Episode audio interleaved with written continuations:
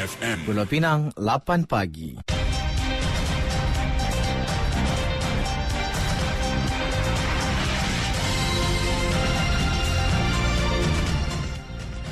Warta Mutiara bersama saya Zatul Iqmah Muhammad Noor. Assalamualaikum dan salam Malaysia Madani.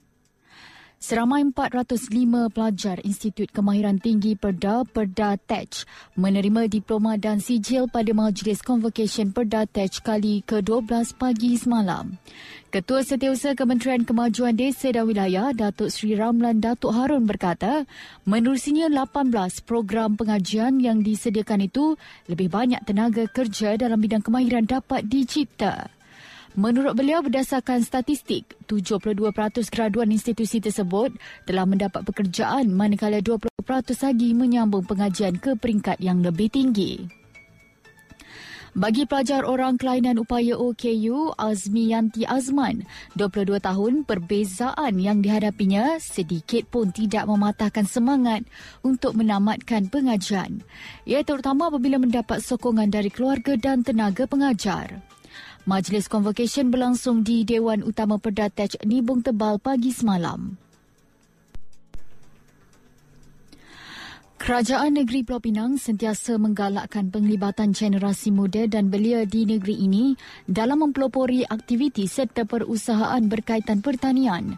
Ketua Menteri Chow Kon Yao berkata, penglibatan generasi muda dalam bidang pertanian ketika ini perlu diketengahkan bagi membantu mereka menjana pendapatan yang lebih baik. Pada masa sama, katanya penglibatan generasi tersebut secara meluas juga dapat membantu mengukuhkan agenda keterjaminan makanan khususnya di Pulau Pinang.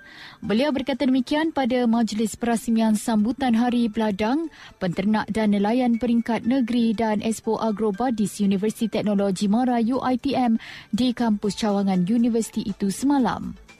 Mengulas lanjut, Kondiau berkata, menggalak dan mengekalkan golongan muda dalam bidang pertanian, penternakan dan perikanan adalah antara tiga fokus utama yang digariskan dalam tema penganjuran karnival berkenaan. Fokus kedua ialah untuk menawarkan kecanggihan agroteknologi dan inovasi pertanian melalui beberapa program seperti bengkel tanaman dan pertandingan inovasi. Sementara itu, fokus ketiga pula adalah meliputi program dan aktiviti madani yang dianjurkan oleh Lembaga Pertubuhan Peladang LPP dan Lembaga Pemasaran Persekutuan Fama Pulau Pinang dan sebagainya. Persekutuan Pekilang-Pekilang Malaysia FMM menyatakan kebimbangan susulan pengumuman Perbadanan Bekalan Air Pulau Pinang PBAPP berkaitan gangguan bekalan air berjadual sehingga 96 jam pada Januari depan yang dikuateri mengganggu operasi perindustrian negeri ini. Pengurusinya Datuk Seri Lee Tiong Lee berkata, tempoh gangguan bekalan air itu bukan sahaja terlalu lama, malah bakal menjadi cabaran luar biasa buat pemain industri. Jelasnya gangguan ini sudah semestinya akan menyebabkan kerugian yang mencecah berbilion ringgit sekaligus bakal memberi kesan terhadap pekerja sektor perkilangan.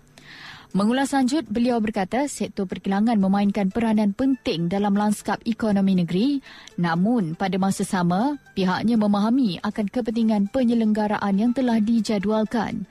Justru pihaknya menyeru PBAPP meneroka alternatif lain seperti melaksanakan gangguan bekalan air secara berperingkat atau memindikkan jangka masa gangguan bekalan bagi meminimumkan kesan terhadap perniagaan. Terdahulu Esko Infrastruktur Negeri Zairil Khairul Johari berkata kira-kira 590 ribu pengguna air di negeri ini termasuk pengguna bukan domestik di semua kawasan perindustrian utama akan mengalami gangguan bekalan air selama 4 hari mulai 10 hingga 14 Januari tahun depan.